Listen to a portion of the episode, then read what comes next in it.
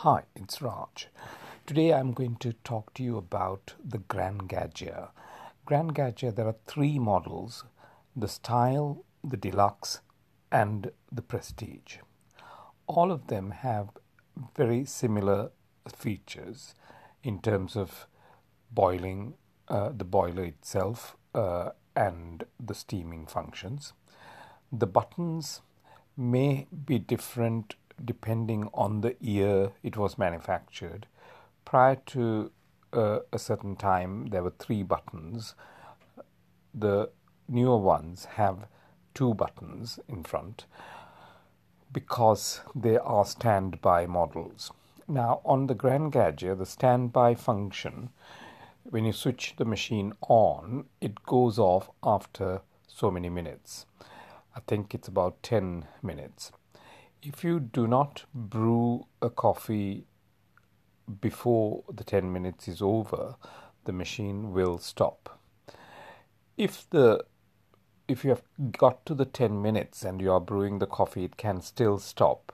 So you have to make sure that you switch off and switch on the machine when you are brewing coffee, just in case you have uh, you have gone beyond that uh, time when the machine is going on to standby.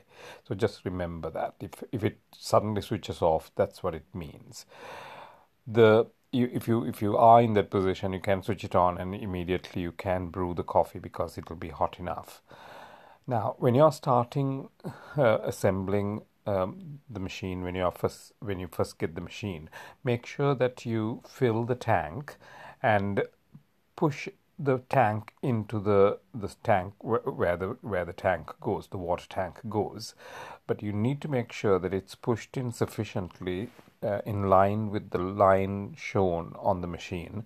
Otherwise, uh, you might you might find that the water does not connect up to uh, to the machine and it might leak. So just make sure that you push it in firmly, and that then uh, starts the water flow to the machine.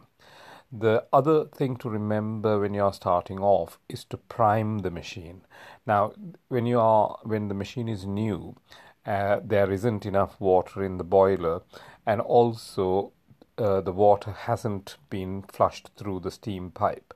So make sure that you switch on the machine, and to prime the machine, you need to open the steam wand uh, with the steam knob provided, uh, and press the coffee button, that then sends the water instead of sending it through the brewing unit, brewing uh, head, it goes through the steam pipe. So collect about half a cup of water uh, with the steam wand open, and at the same time.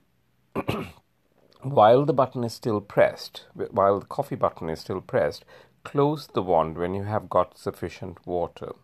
That will then close the the uh, outlet through the steam wand and send the water through the brew head.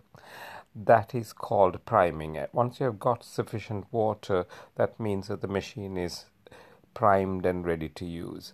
If you don't do that, you might find that the, there is an air blockage in the steam wand which causes the machine to not work properly, uh, it might be that the pressure is not sufficient in the boiler. So these are things that you need to make sure.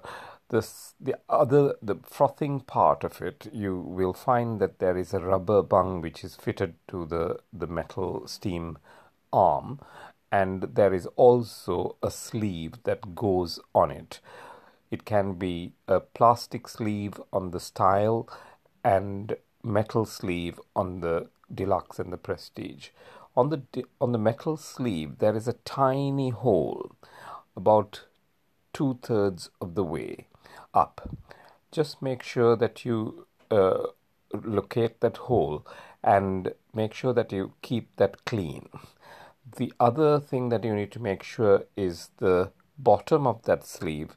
Inside the sleeve, there is a plastic piece which is a widget that helps to uh, froth the milk. Now, if that widget is not, if it is pushed in, then you may not be able to froth the milk. It will just bubble and not uh, it'll bubble and heat, but not froth. So make sure that it protrudes about a, a millimeter or two below the bottom level. Just make sure that that is in the right position. That should be more than sufficient for starting up the machine and uh, making your first coffee. Uh, the the coffee goes into the the filter basket. Filter basket. There are two baskets. One is a a deep basket, which is what we call the double basket, and the other one is a single basket.